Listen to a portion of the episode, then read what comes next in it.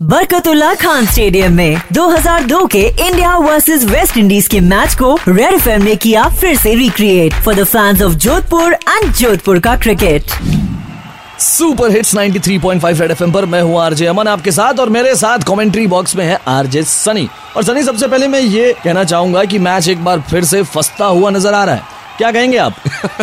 अमन मैं कुछ नहीं कहूँगा इस बार क्योंकि जितनी बार मैं कोई फ़ायदे की बात कहता हूँ विकेट गिर जाता है। हाँ बिल्कुल सही कहा आपने विकेट गिरने का सिलसिला। अगर इसी तरह चलता रहा तो बहुत दिक्कत हो सकती है। सही कहा अमन। पर देखना होगा कि अब युवराज सिंह और राहुल द्रविड़ क्या करते हैं। और सनी मैं आपको बता दूँ कि ऐसा ही कुछ सोच रहे होंगे वेस्ट इंडीज टीम के कप्तान भी। क्यों? गेंदबाज को चुनना भी कोई आसान बात नहीं है। और शायद यही किया उन्होंने।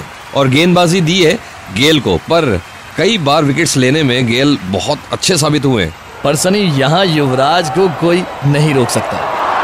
क्या शॉट मारा? मतलब मिड ऑफ़ गैप से गेंद निकालने में युवराज का कोई मुकाबला नहीं है। सही कहा पड़ गया भैया और यहाँ बीच में ऐसे बाउंड्री की ज़रूरत भी है। और गेल की अगली गेंद पर बहुत तेज़ी से भाग लिया युवराज सिंह। यहाँ दो रन आराम से मिलेंगे और इसी के साथ दो रन कंप्लीट भी किए युवराज ने।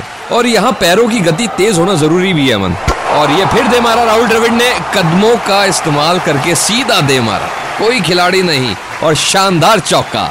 और यहाँ भारत का स्कोर होता है अड़सठ रन 12 ओवर खेलने के बाद तीन विकेट के नुकसान पर अमन। सुनते रहो 93.5 रेड एफएम बजाते रहो। आज पूरे दिन 2002 के इंडिया वर्सेस वेस्ट इंडीज के मैच के हाइलाइट्स के मज़े उठाते रहो और सुपर हिट्स 93.5 रेड एफएम बजाते रहो।